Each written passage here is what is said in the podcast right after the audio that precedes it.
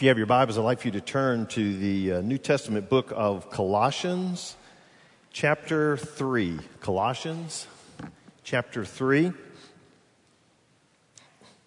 And um, for the last four weeks, we have been looking at, um, at a series that we entitled We Value, the things that we value. And we're looking at the things that we value as a church. And, and just as a matter of review, uh, we start with the mission statement of our church, which is sending transformed people to influence their world for Christ. Sending transformed people to influence their world for Christ. That is the mission of our church. This is what we do. Sending transformed people to influence their world for Christ.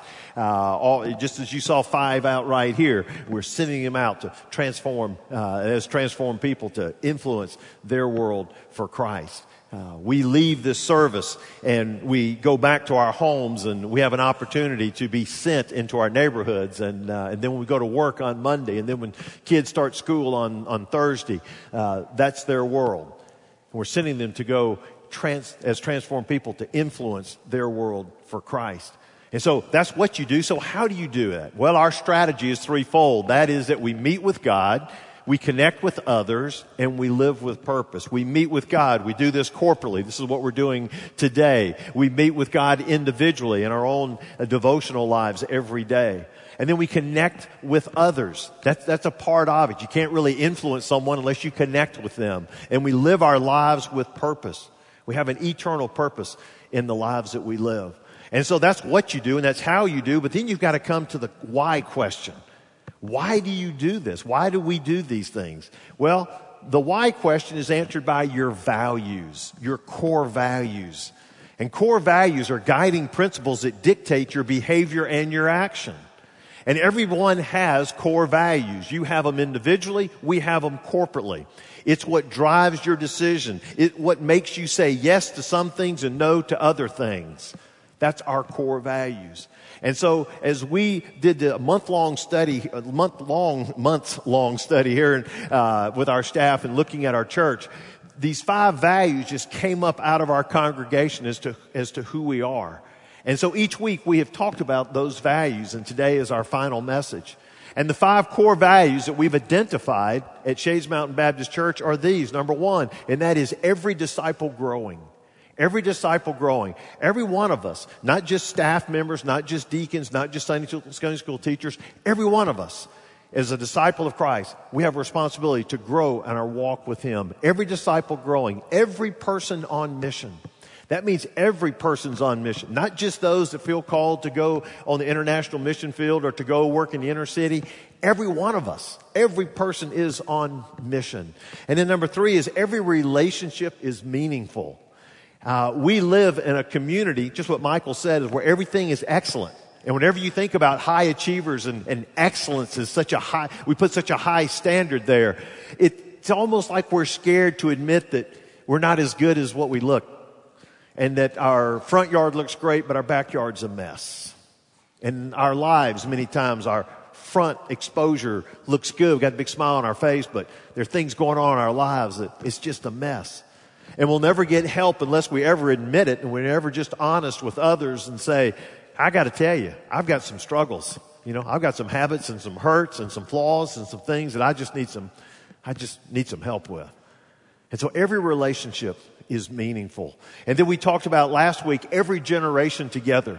We're blessed to be a multi-generational church. We've got from the youngest of young to the oldest of old, and uh, and we just got a great mixture of all ages.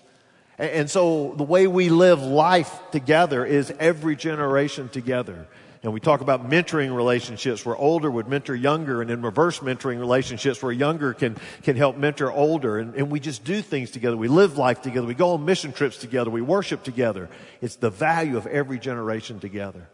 And the last one is every pursuit with excellence. Every pursuit with excellence. Now, as our staff began to talk about all of these things, this is the one that I kept saying we need to include this. Because we have set a standard of excellence here at our church. A standard of excellence in what we do and how we do things. There's a standard of excellence in the community in which we live, and there's a standard of excellence in what we do. And so today we want to talk about this. Every pursuit with excellence. There is a battle that goes on in each individual life and in every organization. It's the battle between mediocrity and excellence. Between mediocrity and excellence. Mediocrity comes from a Latin and French word which means halfway up the mountain. Halfway up the mountain. And what mediocrity says is, hey, good's good enough. If we're good, good's just good enough. It's not great, but it's good. And so what we'll do is we'll just settle for good. And uh, it's a personal concession to say, hey, this is as good as it'll be, halfway up the mountain. Chuck Swindoll talked about this, this difference in excellence and mediocrity, and he shared it this way. Excellence gets reduced to acceptable. And before long, acceptable doesn't seem worth the sweat if you can get by with adequate. And after that, mediocrity is only a breath away. So instead of excellence, we go to acceptable, and from acceptable, we get to adequate, and from adequate, we get to mediocrity. So the question is, is what is excellence? Well, the word excellent comes from a Latin word which means to rise above. To rise above. Excellence means to rise above. You rise above the circumstances. You rise above the competition. You rise above the changes. You rise above the criticism. You rise above. And when you rise above, you strive to do better, to accomplish more, to have excellence. There is that standard of excellence. So, as we get ready to look at this as a value of our church, we also look at it as a value as an individual. Every pursuit with excellence. Now, before I'll give you the biblical perspective, I need to first of all cover what I call the pitfalls of excellence with a wrong perspective. The pitfalls of excellence with a wrong perspective. Because as soon as you start talking about excellence, there are already some of you in the congregation that have already begun to raise your hand and say, okay, you put that big emphasis on excellence, it can go this direction. And you're right. And I'm going to talk about the three directions it can go. The pitfalls of excellence with the wrong perspective. Number one is this perfection disappointment. Perfection disappointment. Sometimes when somebody says we're going to have a standard of excellence, you think that means everything's going to be perfect.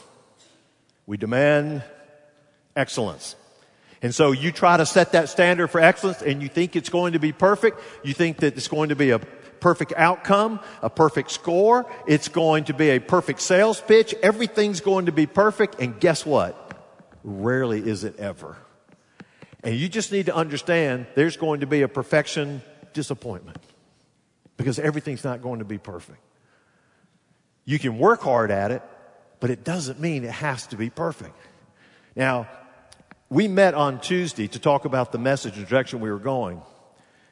And being a prophet on that day, I told him, I said, this is a scary service. We're talking about one of our values is to pursue everything with excellence. Every pursuit with excellence. So you know things are going to mess up. You know it is. It's got to.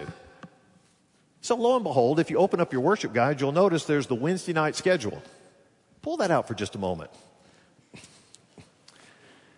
On the Wednesday night schedule, you'll notice it says here August 17th, correct? And then right below it, it says what? August what? August 2nd.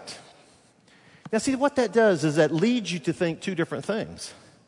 Number one, after the four different sets of eyes looked at everything on this sheet that we left off the four? Or do we have a time machine that if you show up, we can take you back to August 2nd?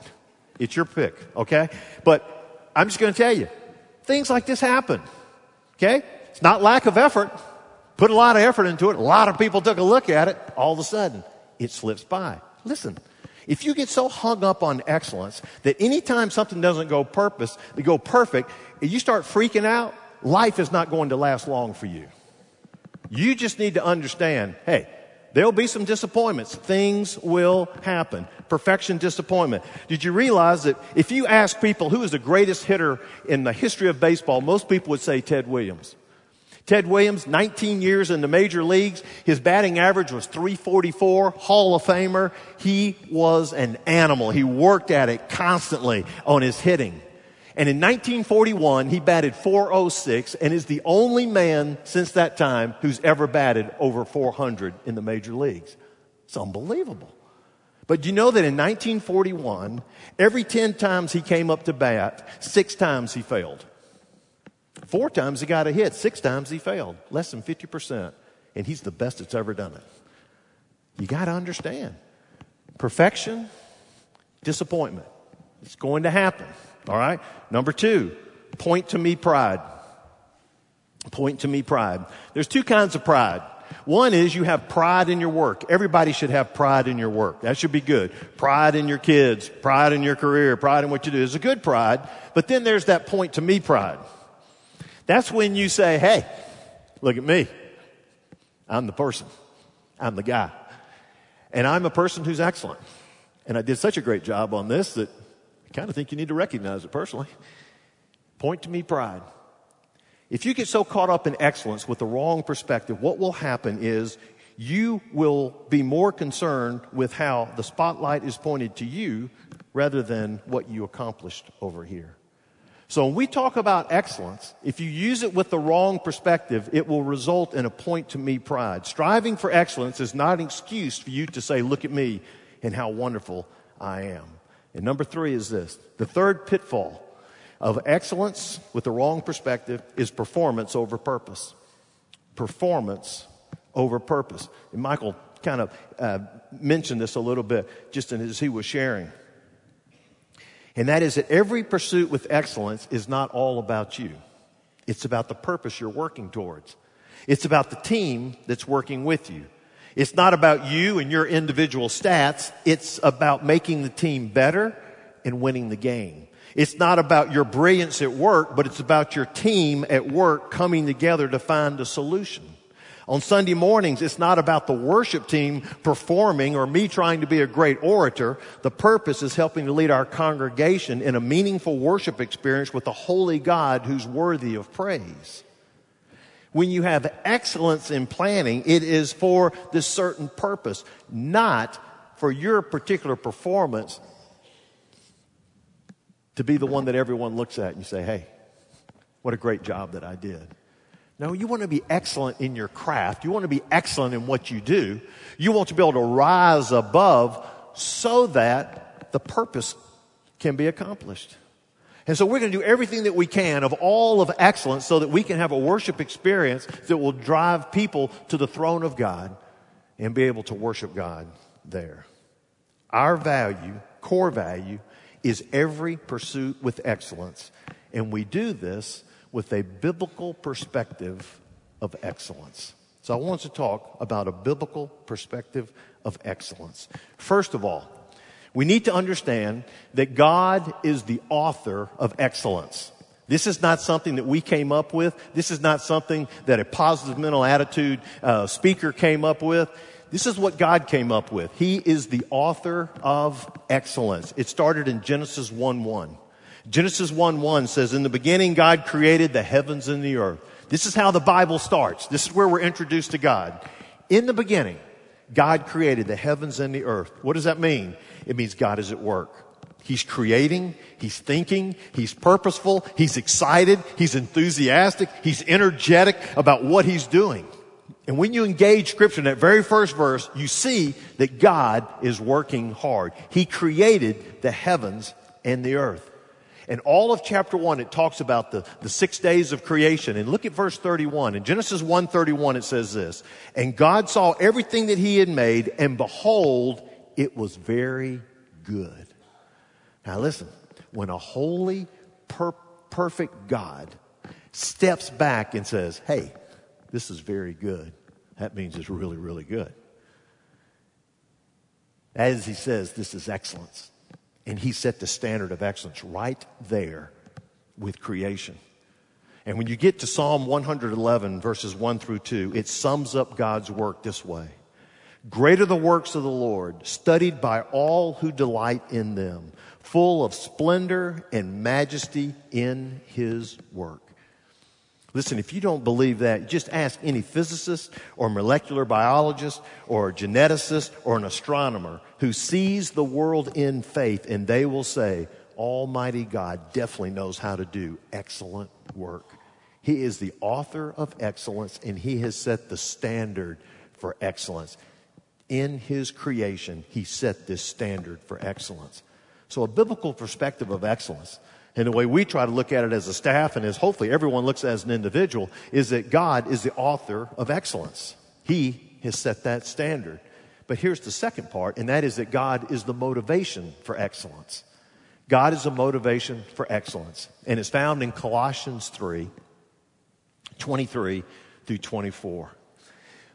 I, I love this verse, and I have used it for years and years.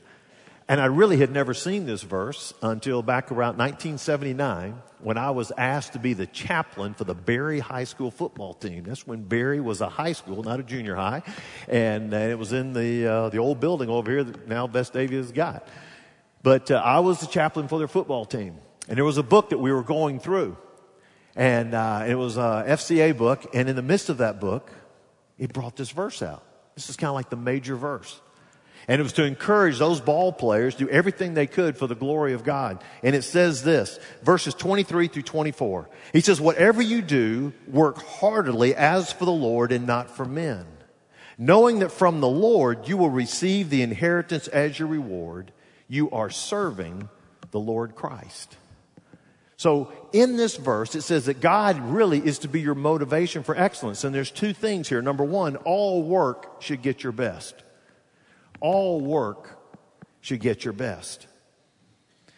At the first of this passage, it says, whatever you do. He didn't say certain things that you do, pick and choose things that you do. He says, whatever you do. That means everything you do. And whatever you do, you do it heartily. That word heartily means with all your strength, with all your effort, and with enthusiasm. Whatever you do, do your work heartily. That means you get after it. Students, you're getting ready to start school. You know, the great thing about starting school is you're starting over. I mean, you may have been the worst student known to man last year. And, and those teachers, they just couldn't wait to May and, and to move you on.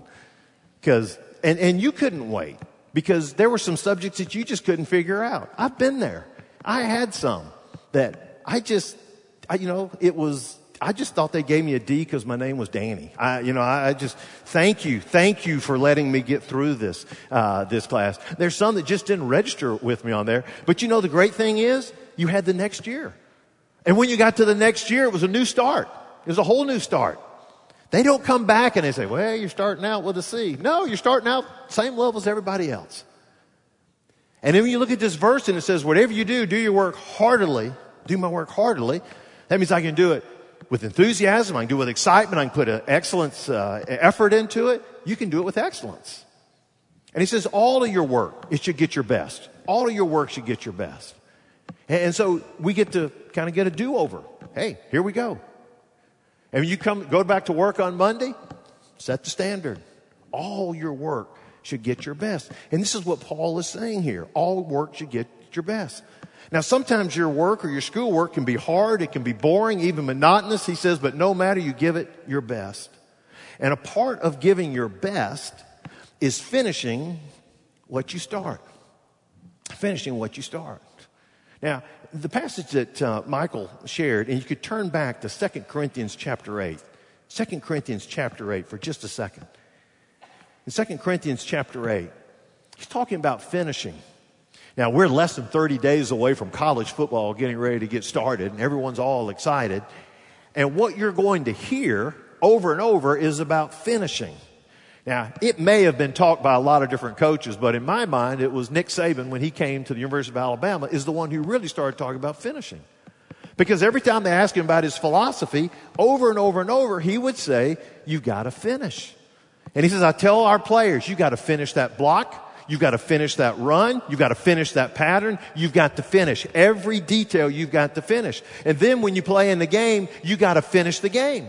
You can't just go three quarters. You got to go full qu- four quarters. You got to go 60 minutes. You got to finish. And then as we go through the season, you're going to have to finish. You can't just slack off near the end of the season. You lose all your goals, your opportunities to win championships. You've got to finish. And so he just hammered that over and over. And then I kind of picked up other coaches that seemed like began to talk about that. And it makes a whole lot of sense. You gotta, you gotta finish. That's part of excellence is to finish. Well, well, it's interesting. The apostle Paul was writing a letter to the church at Corinth and they were taking up an offering. Isn't it like it? A preacher, he's taking up an offering, okay? but look what they're taking it up for. The people in Jerusalem are going through a famine. People are losing their jobs. It's very difficult. And so what Paul has done is gone to all these churches that they've planted and asked them to take up a special offering to send back to the believers in Jerusalem to help them. And so they're coming back and talking to the church at Corinth. And in verse 7, he says, But as you excel in everything, in faith, in speech, in knowledge, in all earnestness, and in your love for you, in our love for you, see that you excel in this act of grace also. Excel in this act of grace, this act of giving. Now he comes down to verse 10 and he says, And in this matter I'll give you my judgment. This benefits you, who a year ago started not only to do this work, but also to desire to do it. You started this work because you desired to do it. You got fired up. We came to you. We said, there's a need here in Jerusalem and we want you guys to help out. And everybody sitting out here says, this is a great idea. Let's go for it. It's great. All right. It's been a year now. And all that enthusiasm you had kind of waned. And look what he says in verse 11. So now finish doing it as well so that your readiness in desiring it may be matched by your completing it out of what you have. Woo! Your readiness to start matches your readiness to finish. You need to finish this. You need to finish this up. He says you need to have that same enthusiasm. We need to finish this up. Listen, all work should get your best. When we say all work should get your best, that means that you need to finish.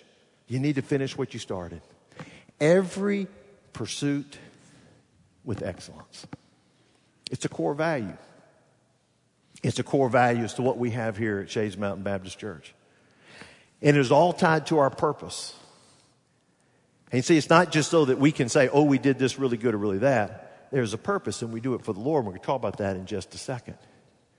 But you see, whether it is keeping up with the facilities or things that we give to people w- would be nicely, nicely done or, or uh, got a good look to them and, and nothing extravagant, but just to do it with excellence is important. So as I was putting together the message, it got me thinking about our preparations for worship. Every Sunday we come together. We have an hour and 20 minutes uh, that we have together. Sometimes preacher goes long and it's an hour and 25 minutes. Sometimes it's an hour 30 and I hear about it. But, um, but you about an hour, hour and 20 minutes or so. So, so what goes in into this? When we finish the service today, we'll come back on Monday. And on Monday, Michael will have the music and tech staff and they will get together and meet for an hour and a half, two hours or so. And they will review everything that went through this service. Everything. All the cues, all the lighting, all the camera, all the music, everything. Review everything that we did and then begin to look forward to the next Sunday. Then that afternoon, there's a small group of us that meets in executive staff and we'll look back over the Sunday and look at some of the major elements and how that went and anything that we need to change. Talk about this next Sunday and some things that are coming up on that. Then we meet together as a staff on Tuesday morning when all the staff comes together. When we have all the staff, one of the things that we'll do is maybe share a few words about Sunday. Some of the things that happened, uh, uh, some of the comments that we've got, uh, you know, lives that were changed, whatever. Talk about some of that. And then talk about the big rocks for the next Sunday. Will we have any commissionings? Do we have any baptisms? Is there Lord's Supper? Do we have any videos? We just want to let that be known. What are important things that we need to announce? So then that afternoon for an hour and a half, then the worship planning team comes together. Myself and Chad and Jacob Simmons gets together. Uh, and then also uh, we've got Ethan and David. So you got your video and your graphics and you got Michael and Logan, got your music. And we sit in there and for an hour and a half, we will analyze every aspect of the service. We'll talk about the sermon, what direction that we're going. And if the sermon's going in this direction, what about the music? What music do you think that we need to have? There's some songs that we not be familiar with. Will you read the words to us and we'll read the words and see do the words tie in with the message on there. Then we ask the question, what about announcements? Do we need an announcement video? What are the most important things that we need to announce at this particular time? Do we have commissionings? Yes, okay. Will there be baptisms? Will there be Lord's Supper? Will there be special recognitions within the service? And let's talk about about the flow of the service. And then when you list out what all your elements are, then where do they fall within the service? Where's the best segue? How do you transition to get from here to here so it doesn't look so uncomfortable? And so for an hour and a half, we will do that for not only this next coming Sunday, but then even a couple down the road to start getting ahead on that. Then on Wednesday, then what Michael does is he has choir rehearsal that night and Joel has rehearsal for the orchestra. Then on Thursday, if there's any video elements, Ethan, who will mix the sound in his studio, will then come here with tech people and they'll play it here in the house and they'll walk all around to the different areas to see where the sound to make sure that every person can hear the video because mixing here versus in the studio is different. He'll go back and tweak it. Then he takes that, sends it to us on the worship team and we will watch the video and make our suggestions as to some things that need to be added or subtracted and then he'll make those changes over the weekend. In the meantime, I'm putting 10 to 15 hours of study on the message and then we come together on Sunday morning. And we come together on Sunday morning at 7.30 with ministerial staff to pray, and then we walk through the service to make sure people know who's doing the offertory, things like that. Then at 745, we come and we stand right here with all the tech people and the music people and myself, and we walk through every single element of the service. And we try to determine who's coming up. Do we need to give them a mic? Where do they need to stand? Which camera will be hitting them? What do we need to do with the lights? When do we make the adjustment with the lights? How do we do camera? Who will be behind us? Where do you need to stand? And make sure everybody knows that. Then when we walk out, then Michael is here with the musicians and they do some rehearsal here until around around nine. And in a normal Sunday when you've got a choir, then Michael goes down there with a choir and then the choir starts coming out here about 925. David shows the video uh, countdown about 915. Choir comes in about 925. We start at 930. Okay. Then the next Monday, we do the same thing. Different scripture, different direction, different music, different elements. Every service is different. 52 weeks a year. In addition to the other things that we do, you know, in our, in our job. But we do this because every pursuit is with excellence.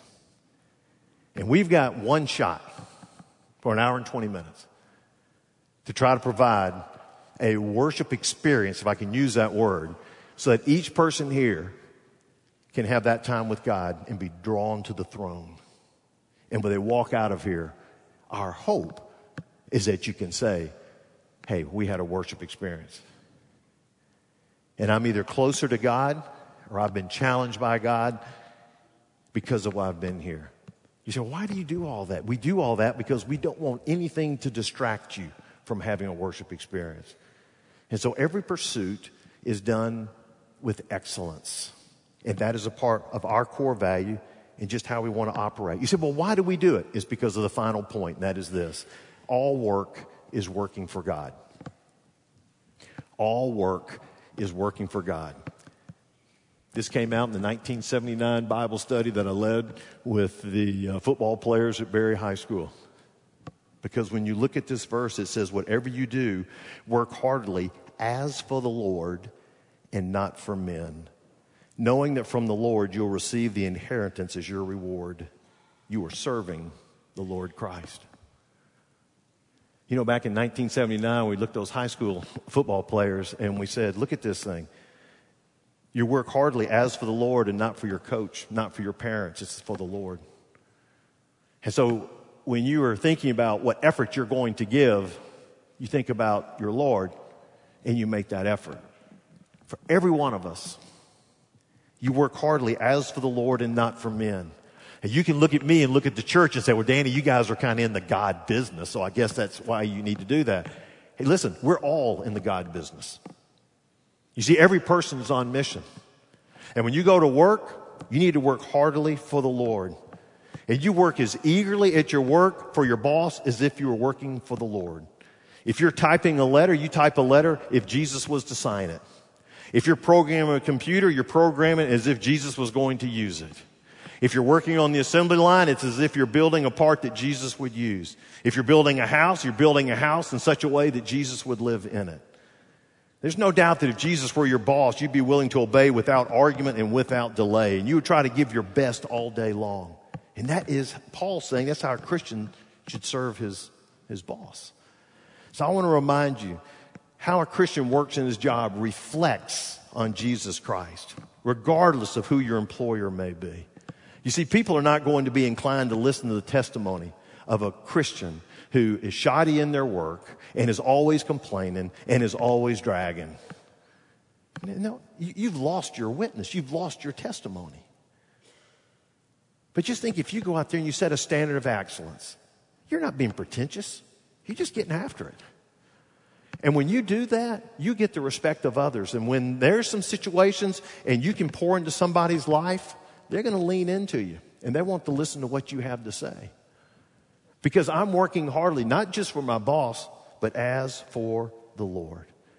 Your and my primary responsibility is to make the gospel attractive to the unsaved.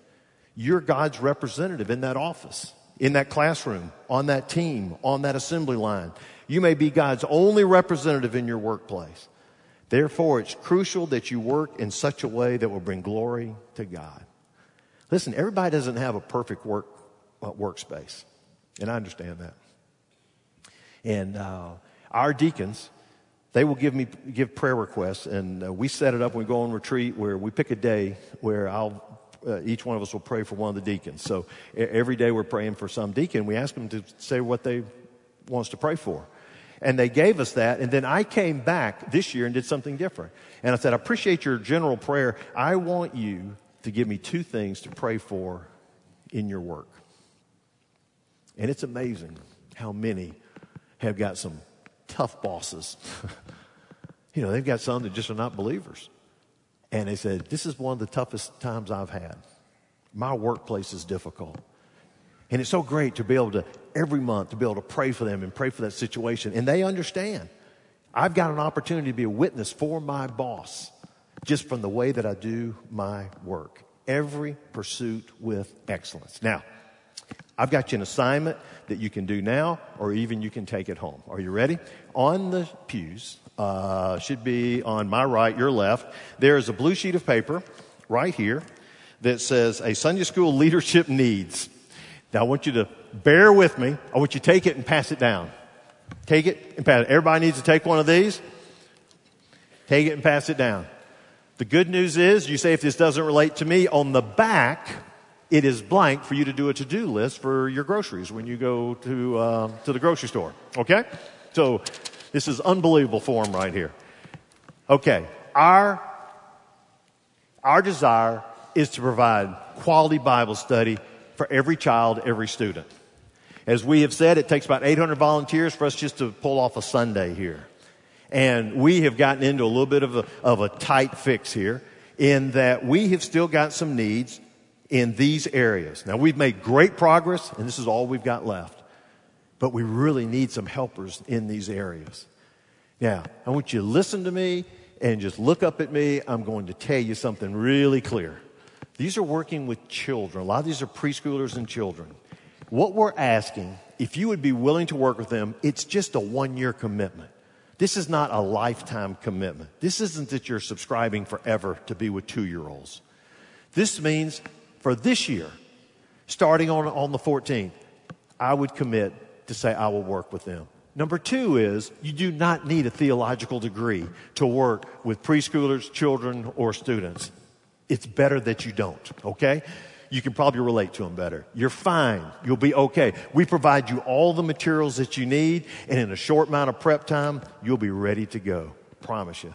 Number three is it doesn't mean you have to be here 52 Sundays a year. See, some of you are saying, we got vacation, we've got family, we've got some things planned. It's fine. We fully understand that. And, and we've got that plugged in, that there will be a number of Sundays you'll miss just because of life. We understand that. So you don't need to worry about that. And the other thing is, believe it or not, there are some people here They say, I love my Sunday school class and it's hard to step out of it. I'm, i go to an 8 o'clock Sunday school class. We have some people who go to an 8 o'clock Sunday school class, come to worship, and then serve at 11 o'clock. You can do that if you want to. That's fine. And for those that are in a strong Sunday school class, I will, well, I hate to say guarantee, I can feel very, very confident that they're not going to forget about you. Because when you still have your fellowships, you still live life together, they're going to include you in that. But you see the areas where we have needs. I got testimonies that were sent to me by those who teach in preschool and those who teach in children, and they're just amazing. They just talk about how wonderful it is to be able to see preschoolers as they begin to burst in knowledge and you begin to see them learn more and more, or with children to be able to walk with them through life. And just what a joy it is to be able to be there and spend that time with them. And they said the prep time is not that much. It's just the opportunity you get to sit there and take an hour or so out of your whole week and just love on these kids and teach them about Jesus, tell them the stories about Jesus. And then how thrilling it is to see them make decisions for Christ and to know that you had an opportunity investing a portion in their life. So I'm just going to ask you this. Some of you, you know, you know, you know what? I'd be willing to do that. I encourage you to mark one of these if you feel you can do that and you can either drop this in the offering plate or there's a welcome desk out there that you can drop it off at the end of the service. Uh, or maybe go home, pray about it, look at your calendar, and then get back with us pretty quick. But that's what we would hope that you would do, okay? Every pursuit with excellence, and we want to take great care of our children.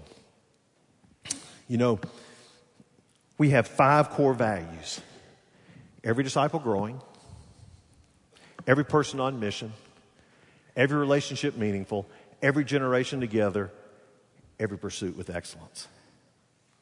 I thought about those and um, they kind of all got encapsulated into something that happened to me back in 2002. In June of 2002, Janice and I went to the Billy Graham Cove, the Billy Graham Center, the Cove there in Asheville, North Carolina. Have anybody all been there? Just raise your hand if you've been to the Cove. Oh, it's, is it a beautiful area? Oh, it's so beautiful. We went over there and we sat in for the orientation. And as we're there in the orientation, uh, they talked about that there is an overlook and it's up at the top of the mountain. And that you could hike all the way to the top of this mountain. And then when you stand there, you look out and it's this beautiful view over all of Asheville and the mountains and the, and, and the trees. And it's just gorgeous.